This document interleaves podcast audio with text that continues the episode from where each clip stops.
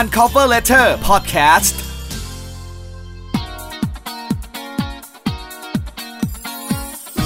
ต้อนรับมาอยู่ด้วยกันต่อใน อี พี ที่สองนะครับผมกับตอนที่มีชื่อว่า Behind the Fire นะครับผมกับรายการ Uncover Letter กับแพทครับวันนี้อยู่กับลุงจี๊ดเหมือนเดิมนะฮะเมื่อกี้เราเพิ่งคุยกันไปแล้วใน อี พี ที่หนึ่งที่ผ่านมานะครับตอนนี้เนี่ยมาถึง อี พี ที่สองครับลุงจี๊ดเรื่องราวต่อไปเป็นขั้นตอนเรื่องของการทำงานเอาแบบว่าให้กับคนที่ no idea เขาได้ได้ทราบนิดนึงว่าเฮ้ยมันประมาณไหนเวลาเกิดเหตุขึ้นจริงๆนะฮะเราอยากจะฟังจากลุงจี๊ดว่าลุงจี๊ดลองเล่าการทำงานแบบว่าการที่นั่งอยู่เฉยๆแล้วก็มีคนเนี่ยโทรแจ้งเหตุเข้ามาหาเราเนี่ยรับสายต้องถามอะไรยังไงประมาณไหนแล้วออกรถเลยไหมหรือว่าอะไรยังไงฮะคือถ้าเป็นเมืองนอกเนี่ยจะเห็นว่าจะมีเสาดับเพลิงรูดลงมานี่เมืองไทยมีไหมคือคือเมืองไทยในสมัยตอนเป็นหน่วยดับเพลิงนั้นมีทุกสถานีมีเสาอย่างนี้เหมือนกันเชื่อไหมว่าในห้องนอนแพทก็มีอ่าเชื่อเชื่อเชื่อไหมว่าในห้องนอนแพทก็มีYeah. บอกเลยว่าเป็นอาชีพที่ชอบจริงๆนะฮะผมดีไซน์ตอนสร้างห้องนอนของตัวเองห้องนอนเป็นสองชั้นแล้วก็มีเสาเอาไว้ลูดลงมาเข้าห้องน้ำตอนดึกๆนั่นเร็วฮะมันเร็ว เร็วดีครับใช่ครับ เออที่ไทยมีเหมือนกันมีฮะเขาลูดกันกี่ชั้นลุงจีที่ไทยส่วนใหญ่ก็จะไม่เกินอ่าสามชั้นนะแต่เท่าที่มีอยู่เนี่ยประมาณสามชั้นเพราะในไทยเราไม่ไม่มีสูงต่างประเทศก็ไม่ไม่มีลูดลงมาระดับห้าชั้นสิบชั้นไม่มีน่าจะหลายส่วนใหญ่ก็จะเตี้ยอ่าฮะคือข้างล่างเนี่ยจะไว้เก็บอุปกรณ์พวกรถชั้นสองก็จะเป็นกองร้อยให้นงให้นอนกันส่วนใหญ่ก็จะรูดอยู่ประมาณนี้นะชั้นสามมันจะเป็นออฟฟิศของผู้บัญชาการของระดับเมเจอร์ไม่เกินตรงนั้นเพราะนั้นเขามีเสารูดอ่ะแต่ทีนี้มาถึงเรื่องของการรับแจ้งเหตุใครเป็นคนรับยังไงฮะลุงจิ๊ดรับแจ้งเหตุเนี่ยส่วนใหญ่เลยประชาชนคนไทยเนี่ยส่วนใหญ่จะแจ้งหนึ่งเก้าหนึ่งอือฮึคือเคยชินเคยชินเบอร์ตำรวจนั่นแหละอ่าเบอร์ตำรวจอือฮึถ้าสมัยก่อนเป็นตำรวจดับเพลิงไงด้านดับเพลิงขึ้นอยู่กับกรมตำรวจอือฮึเขาก็เลยแจ้งหนึ่งเก้าหนึ่งอย่างเดียวต่อมามันโอนย้ายเอ่อเปลี่ยนแปลงขึ้นอยู่กับกรุงเทพมหานครก็ใช้เป็นหนึ่งเก้าเก้าอือฮึชาวบ้านชาวช่องก็ยังไม่รู้เท่าไหร่มีอะไรกูก็แจ้งหนึ่งเก้าหนึ่งไว้ก่อนอืมนะปวดหัวตัวร้อนกันหนึ่งเก้าหนึ่งอ่ะพูดง่ายๆเออมันเป็นอย่างนี้ครับนะเพราะฉะนั้นมันมันทุกวันนี้มันก็เลยอ่ากว่าจะปรับปรุงเปลี่ยนแปลงก็ใช้เวลาอยู่พอสมควรที่จะให้อ่าพี่น้องประชาชนหรือชาวบ้านเขาเข้าใจว่าแยกประเภทเหมือนต่างประเทศเขาจะแปะอยู่ทุกบ้านเลยนะมีอะไรอะไรเขาจะแปะในรายละเอียดไว้หมดหมอเหมอแปะไว้หมดเลยทุกอย่างยาเยอะอะไรมีอะไรเกิดขึ้นเขาอยู่ได้เป็นอาทิตย์เนี่ยคือคือการเตรียมพร้อมมันก็จะแอคทีฟมากกว่าไทยในไทยเรามันอยู่สบายตามใจฉันนั่นนะคือนิสัยไทยใช่ไหมพอมีเรื่องขึ้นมาก็ค่อยค่อยมาว่ากันล้อมคอกภายหลังทีนี้พอแจ้งไปหนึ่งเก้าหนึ่งหรือเบอร์ที่ถูกต้องที่จริงคืออ่าตอนนี้เป็นกรุงเทพมหานครหนึ่งเก้าเก้า หนึ่งเก้าเก้านะฮะเบอร์ที่ถูกต้องนะใช่พอแจ้งมาเสร็จแล้วเนี่ยเขาก็จะดูว่าอยู่พื้นที่ไหนส่วนส่วนใหญ่แจ้งไปเนี่ยเอ่อหน่วยงานที่เขารับแจ้งเขาจะสอบถามรายละเอียดก่อนว่าอ่าเล็กอย่างคือผู้แจ้งนะมักเขาเขามักจะบอกด้วยว่าตอนเนี้ยบ้านเขาไฟไหม้หรือเขาเห็นอะไรพบอะไรนะทางหน่วยงานต้องถามในรายละเอียดเช่นชื่อผู้แจ้งเบอร์โทรศัพท์กันกันการแจ้งเท็จแล้วเช็คข้อมูลกลับนะเมื่อเมื่อได้รับมาแล้วว่าเออเป็นท้องที่ไหนว่าเขารู้เขาก็จะบอกสถานีที่ดับเพลิงที่เกี่ยวข้องหรือหน่วยงานที่เกี่ยวข้องในพื้นที่นั้นเนี่ยเพราะว่ามันอยู่ใกล้อ่าก็จะลงไปก่อนนะลงไปที่เกิดเหตุทีนี้ในไทยมันมีหน่วยงานอาสาสมัครอีกหลายหน่วยไม่ว่าจะเป็นมูลนิธิร่วมกตัญญูที่อยู่ในกรุงเทพมหานครที่เห็นเยอะๆนะครับมูลนิธิปอเต็กตึงแล้วก็ยังมีฐานเจ้าพ่อเจ้าแม่อะไรเยอะเลยของของอาสาสมัครอ่ะนะมันมีเยอะเลยที่เขาฟังอยู่แล้วส่วนใหญ่เขาก็ช่วยกับทางราชการมานานมันก็เลยรู้จักคุ้นเคยนะพอรู้ข้อมูลเขาก็ไอ้พวกนี้จะแห่ไปเร็วเพราะว่าเขาเป็นรถเล็กเขาขึ้นที่เร็วเขาไปก่อนไม่เหมือนคันสีแดงใหญ่ๆที่อยู่ที่สถานีดับเพลิงอย่างนั้นใช่แล้วส่วนใหญ่เด็กเด็กที่อยากจะมาในอาชีพเนี้ยที่รักสนุกที่มองเห็นภาพว่าเอ้ยมันน่าตื่นเต้นเนี่ยมันก็เป็นประโยชน์ในระดับหนึ่งไม่ใช่ว่าเขาไม่มีความสำคัญขึ้นหนึ่งเขาบิดมอเตอร์ไซค์ไปก่อนเลยเขายืนยันได้ไงว่าเออใช่มันมีหรือไม่มีใช่ไหมไอ้นั้นเราก็ต้องฟังด้วยเราต้องฟังทุกอย่างมาประมวลอ่ะคือคือฟังไว้ก่อนนะแล้วก็ไป ไปแล้วบางทีไม่มีอะไรก็ก็ก็เยอะนะก็คืออ่าพูดง่ายๆว่าหลอกอ่ะ เจ็ดสิบเปอร์เซ็นต์ น่ะเป็นจริง สามสิบเปอร์เซ็นต์ ทุกวันเนี่ยจริงเหรอจริงเป็นอย่างนั้นนะฮะอ่าแจ้งมีคำถามอยู่เขียนไว้เลยแจ้งเป็นอย่างงี้ปีสองพันยี่สิบแล้วยังมีคนโทรมาเล่นมุกไฟไหม้ที่หัวไม่ขีดอยู่ไหมเยอะมากเยอะมากจริงเหรอไม่ตาว่าบางทีเบอร์เนี่ยยังไม่เปิดใช้บริการมั่งปิดมั่งเยอะมากแล้วเขาไม่สามารถที่มันจะไม่มีแบบว่าเจ้าหน้าที่หรือมีตำรวจที่อยู่ใกล้ๆที่เขาจะสามารถเช็คให้เราก่อนได้อะครับว่าเมื่อก่อนเป็นตำรวจดับเพลิงเนี่ยเมื่อรับแจ้งอย่างเงี้ยหนึ่งเก้าหนึ่งเขาจะให้สถานีตำรวจท้องที่นั้นๆไปเช็คอืมพอไปเช็คแล้วถึงจะยืนยันแล้วถึงจะสั่งเอารถดับเพลิงออกอือฮึมันถึงได้วอดวายระเนระนาดไงสมัยก่อนอ่าทุกวันนี้มันมันต้องพัฒนาให้ทันต่อเหตุการณ์มันก็เลยต้องเปลี่ยนแปลงตอนนี้ลุงไปทำโครงเนี้ยก็ของกรุงเทพมหานครที่มีโอกาสเข้าไปเป็นที่ปรึกษาให้กับท่านผู้อำนวยการสำนักเนี่ยพอดีได้งบประมาณมาอะไรมาก็ทำการฝึกร่วมของอาสาสมัครป้องกันภัยฝ่ายพลเรือนร่วมกับสถานีดับเพลิงไปฝึกด้วยกันนะแล้วให้สถานีดับเพลิงเป็นพี่เลี้ยงนะนะดูแลการฝึกของเขาแล้วก็ร่วมกับเขาเพื่อให้เกิดการเข้าใจเป็นทางเดียวกันถ้ามีความรู้เท่ากันมันก็ไม่เห็นแย้งไงเข้าใจไหมบางทีเนี่ยเอาลุงเป็นนักดับเพลิงไอเราเป็นใจอยากช่วยเข้ามาเฮ้ยอย่าเข้ามาห้ามนะนี่เราก็ไม่พอใจลุงเพราะว่าเฮ้ยอะไรว่ามันห้ามกูงั้นนี้หรือมันก็เกิดปัญหาทะเลาะเบาแวงเมื่อก่อนเป็นอย่างนั้นครับพอไปจริงๆปั๊บเออพอเรียนรู้ปั๊บเขาก็เข้าใจเพราะในเวลาที่หน้าสิวหน้าขวานเนี่ยเราไม่สามารถเลยที่จะไปอธิบายอย่างรายละเอียดให้เข้าใจได้เข้าใจไหมแพทใส่เสื้อธรรมดามาลุงเห็นไม่ปลอดภัยไม่มีหมวกไม่มีอะไรเข้าไปเดี๋ยวโดนตำไอโดนอ่าไอนี่ฟาดหัวหรือหรือไม่มีเครื่องช่วยหายใจเข้าไปเดี๋ยวน็อกอ่าห้ามไปยังไงเราก็ไม่ฟังเพราะเราเอ้ยก็คนมันติดแล้วก็ด่าว่ากลับแล้วทำไมไม่งั้นนี่มันก็วิ่งเข้าไปวิ่งเข้าไปเมื่อท้ายก็ต้องไปเอาเขาออกมาอีกแทนที่จะเป็นหนึ่งก็กลายเป็นสองเนี่ยไอ้พวกเนี้ยก็คือว่ามันไม่เข้าใจกันเพราะนั้นเราก็ต้องทำพอทำตรงนี้ปั้งขึ้นมาก็ประสบความสำเร็จก็ทำงานควบคู่ได้คือมันไม่มีเวลาอธิบายว่าว่าห้ามเพราะอะไรไฟมันไวมากอ่านะฮะ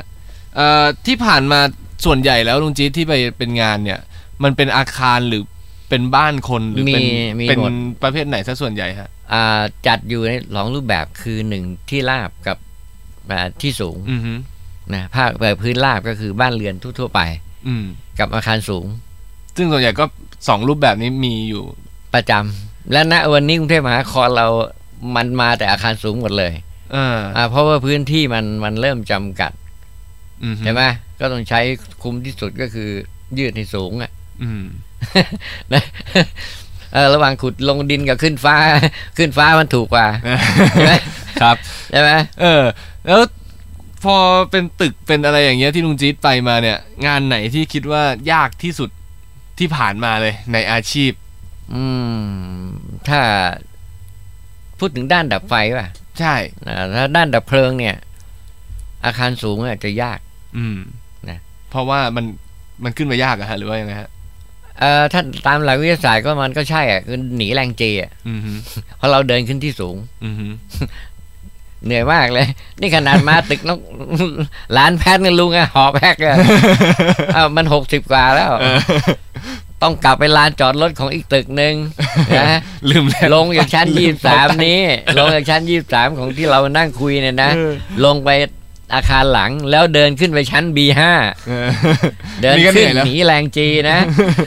นะแล้วก็ใส่แมสด้วยหายใจลำบากก็ถึงเวลาไอ้ลิฟต์เนี่ยมันใช้มันห้ามใช้อยู่แล้วเอออ่าในในทั่วๆไปเนี่ยถ้ามาตรฐานของของกฎหมายใหม่ของที่หมายก่อนตอนเนี้ยครับต้องมีไฟแมนลิฟต์อ่าฮะไฟต้องมาจากสองแหล่ง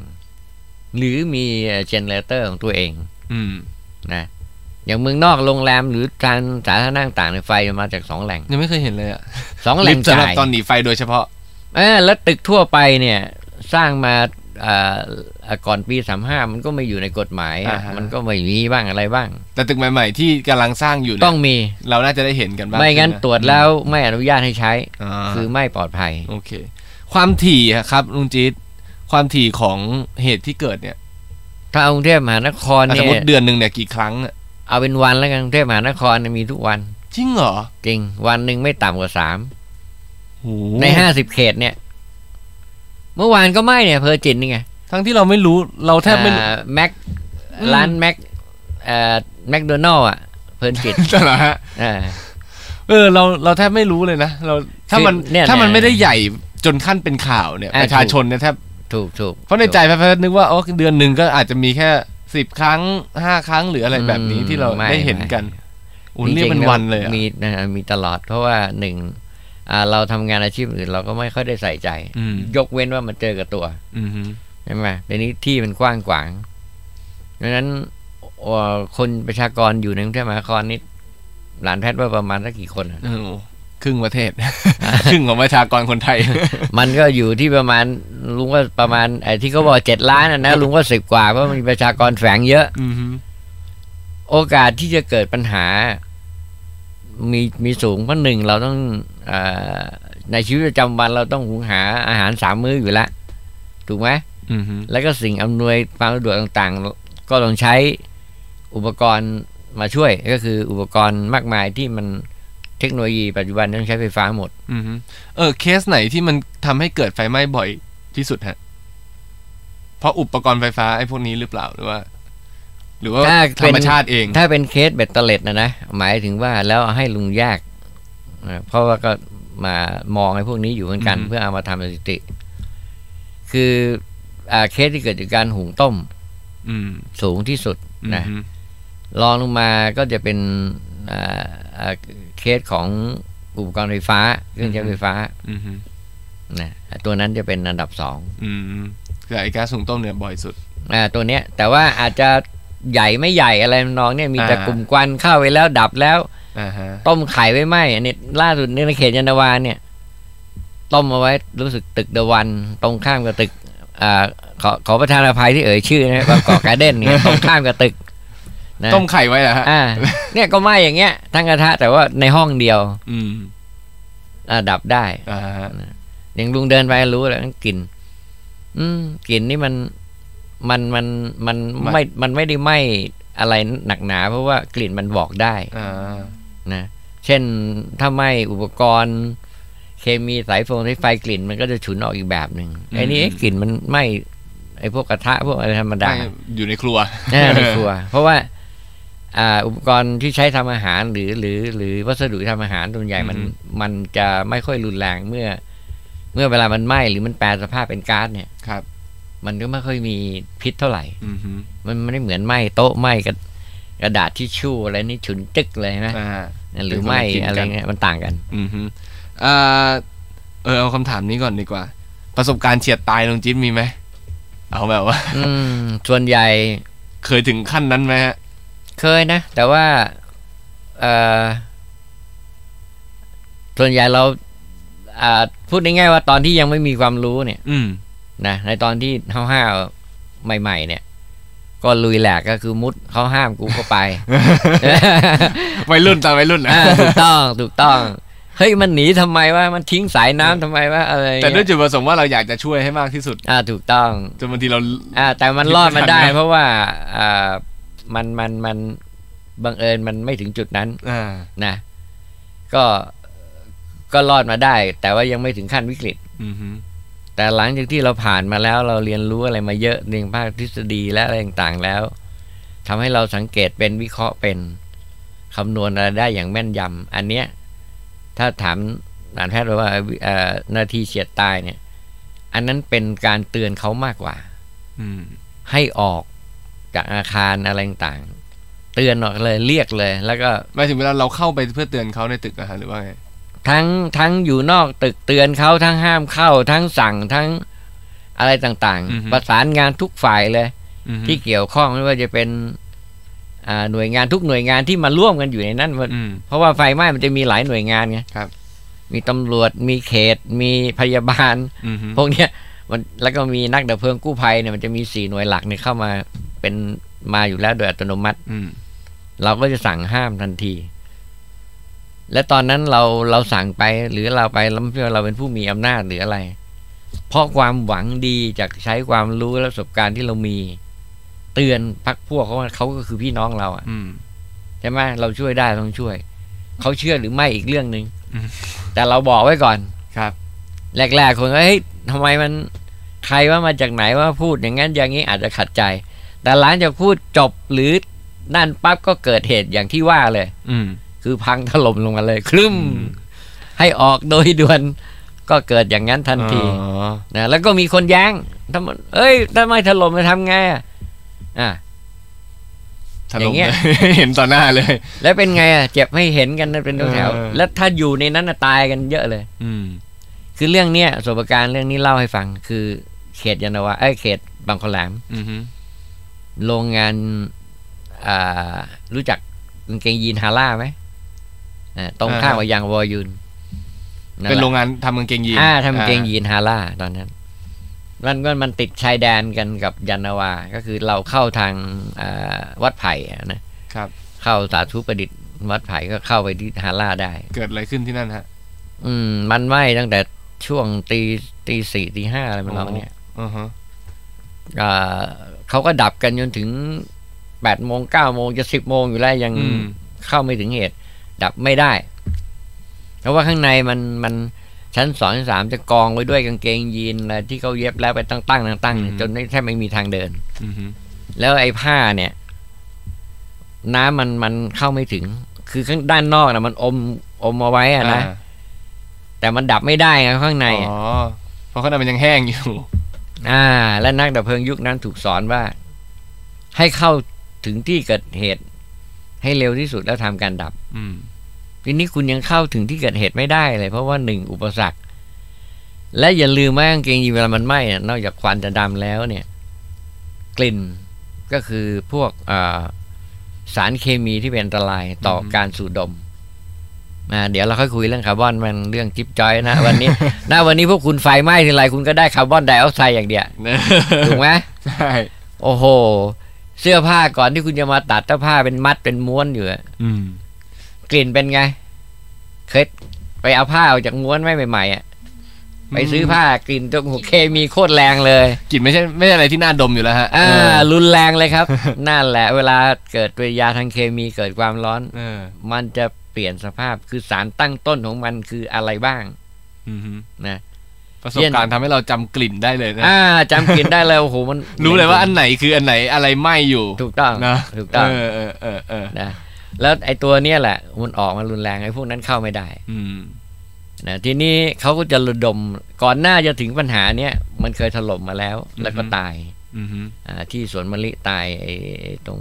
ตึกยุบถล่มแล้วก็หัวหน้าธานีสวนมะลิตายนะก็แล้วก็มาไหม้อันนี้พอเราเตือนเท่านั้นเราก็บอกออกอ่าเขาก็ฟังเรานะผู้อำนวยการต่างๆที่อยู่ในเหตุก็สั่งเลยว่าให้ให้ทำการออกโดยด่วนเริ่มเชื่อแล้วเพราะเคยเตือนมาหลายครั้งนะ ไม่ฟังครับนะพอออกมาก็ถล่มนะอันนั้นอะไรก็คือการช่วยชีวิตไม่งั้นห้าสิบกว่าคนที่อยู่นั้นก็จะตายเป็นล็อตที่สองและตายหมู่ด้วยนั่นก็คือประสบการณ์อีกและอีกหลายๆเคสก็แบบเนี้ยหลังๆมาก็ได้รับการยอมรับว่าเราไปตัดสินใจได้ดีคือคือคือเรารู้ไงผิดถูกยังไงแต่ว่าเราพูดไปด้วยใจบริสุทธิ์แต่ว่าใครจะเชื่อไม่ฟังหรือเอ้ยเป็นใครอันนั้นอีกเรื่องนึงแต่ตอนหลังๆมาบุคคลเหล่านั้นยอมรับอ่ะว่าอืมใช่เยี่ยมเลยฮะลุงที่จับงูด้วยป่ะฮะนี่มีคำถามนึงโอ้ทำไมเขาถึงคิดว่านักดับเพลิงต้องจับงูได้เคยไม่เคยไปจับไหมมันจับเคยไปทำไมอ่ะแต่ปัจจุบันเนี้ยมาก็ก็ไม่จับอืมนะเพราะว่าก็มีประสบการณ์กับตัวเองกันเคยจะโดนกัดอะไรฮะไม่ใช่ไม่ใช่ไปโดนกัดคือมันไม่รู้นะคือเป็นความเชื่อคือเมื่อก่อนก็ไปจับตามที่แจ้งไม่ว่าจะเป็นงูอ่าตัวเงินตัวทองอะไรเงี้ยที่แจ้งมาส่วนใหญ่ก็ไปจับหมดนะแมวอะไรต่างติดไปเสาไฟฟ้าก็ไปช่วยไปจับสุนัขอะไรพวกเนี้ยแต่ถามเรื่องงูเนี่ยคือเมื่อก่อนจับแล้วก็ตอนหลังก็เลิกอือมันมันก็มีคือลูกน้องในหน่วยเสียชีวิตเพราะไปจับงูอันนี้อันนี้เป็นความเชื่อนะเออเออคือลูกน้องอายุยี่สิบกว่าเองก็วัยรุ่นหนุ่มเลยก็กำลังห้าวเลยแล้วออกเหตุใจรักไปกับเราไม่เคยทอดทิ้งแต่วันนั้น งูมันเข้าไปอยู่ในพื้นใต้ปูนที่พื้นที่เขาเทมันมีรูมุดอยู่ไอ้นี่เอาเชือกเอาห่วงคล้องคอไว้แล้วดึงแต่ว่าสู้กำลังไม่ได้ก็เอาไม่ออกเจ้าของบ้านให้ทุบพื้นให้ทุบพื้นให้แตกแล้วเอางูออกระหว่างคล้องไว้อีกคนไอ้คนนี้ก็นั่งทุบระหว่างทุบพื้นเนี่ยทุบๆไปก็หงายหลังชักฟุบเลยเนี่ยก็หามออกมาข้างนอกเรียกหน่วยพยาบาลมาปั๊มกันแหลกลานเลยไม่รู้ว่าสาเหตุคืออะไรด้วยทีนี้เขารู้ว่าพวกนี้เป็นอาสาสมัครที่มาช่วยงานเขาก็เลยปั๊มกันแหลกเลยหน่วยงานอีกหน่วยงานพวกกู้ภัยที่เขามีอุปกรณ์ด้านนี้ปั๊มจนปอดฉีกอ่ะก็ไม่ฟื้นอ่ะแล้วมันแล้วความเป็นความเชื่อว่าอะไรฮะอย่างนี้ก็คนละแวกนั้นเขาบอกเขาเนี่ยบ้านนี้เขาแจ้งจับมางูตัวเนี้ยไม่รู้กี่ครั้งแล้วไปกี่รายก็ตายทุกรายเฮ้ยนั่นจริงๆเออจริงๆบางที่เขาจะเชื่อว่างูเป็นอ่าอ่าเขาบอกว่าเป็นงูเจ้าที่นะก่อนหน้าที่ลุงจะไปเนี่ยก็มีพ่อลูกมาเอางูตัวนี้ไปเออแล้วก็ศาลเจ้าตรงนั้นนะเขาบอกให้เอามาคืนภายในคืนนี้ถ้าไม่เอามาคืนในคืนนี้ตายนะไอ้พ่อลูกคู่นั้นก็ตายนั้นก็เลยถ้าเลือกได้ไม่ต้องไปยุ่งกับมันดีกว่าเอางี้ดีกว่าก็คือว่าทางให้ทางมันนอกนั้นนอกนั้นช่วยอยู่นะด้านอื่นช่วยอยู่ครับผมอ่ะเมื่อกี้ลุงจี๊เหมือนแวะไปเรื่องของแบบความเชื่อไสยศาสตร์แล้วเดี๋ยวเวลาหมดแล้ว อี พี นี้เดี๋ยว อี พี หน้ากลับมาค่อยมาถามเรื่องนี้กันต่ออยากจะมาคุยเรื่องนี้อยู่เหมือนกันนะฮะยังไงก็รอติดตามกันต่อได้นะครับผมในเทปของเล่นกับไฟอาชีพพนักงานดับเพลิง อี พี ที่สามต่อไปครับ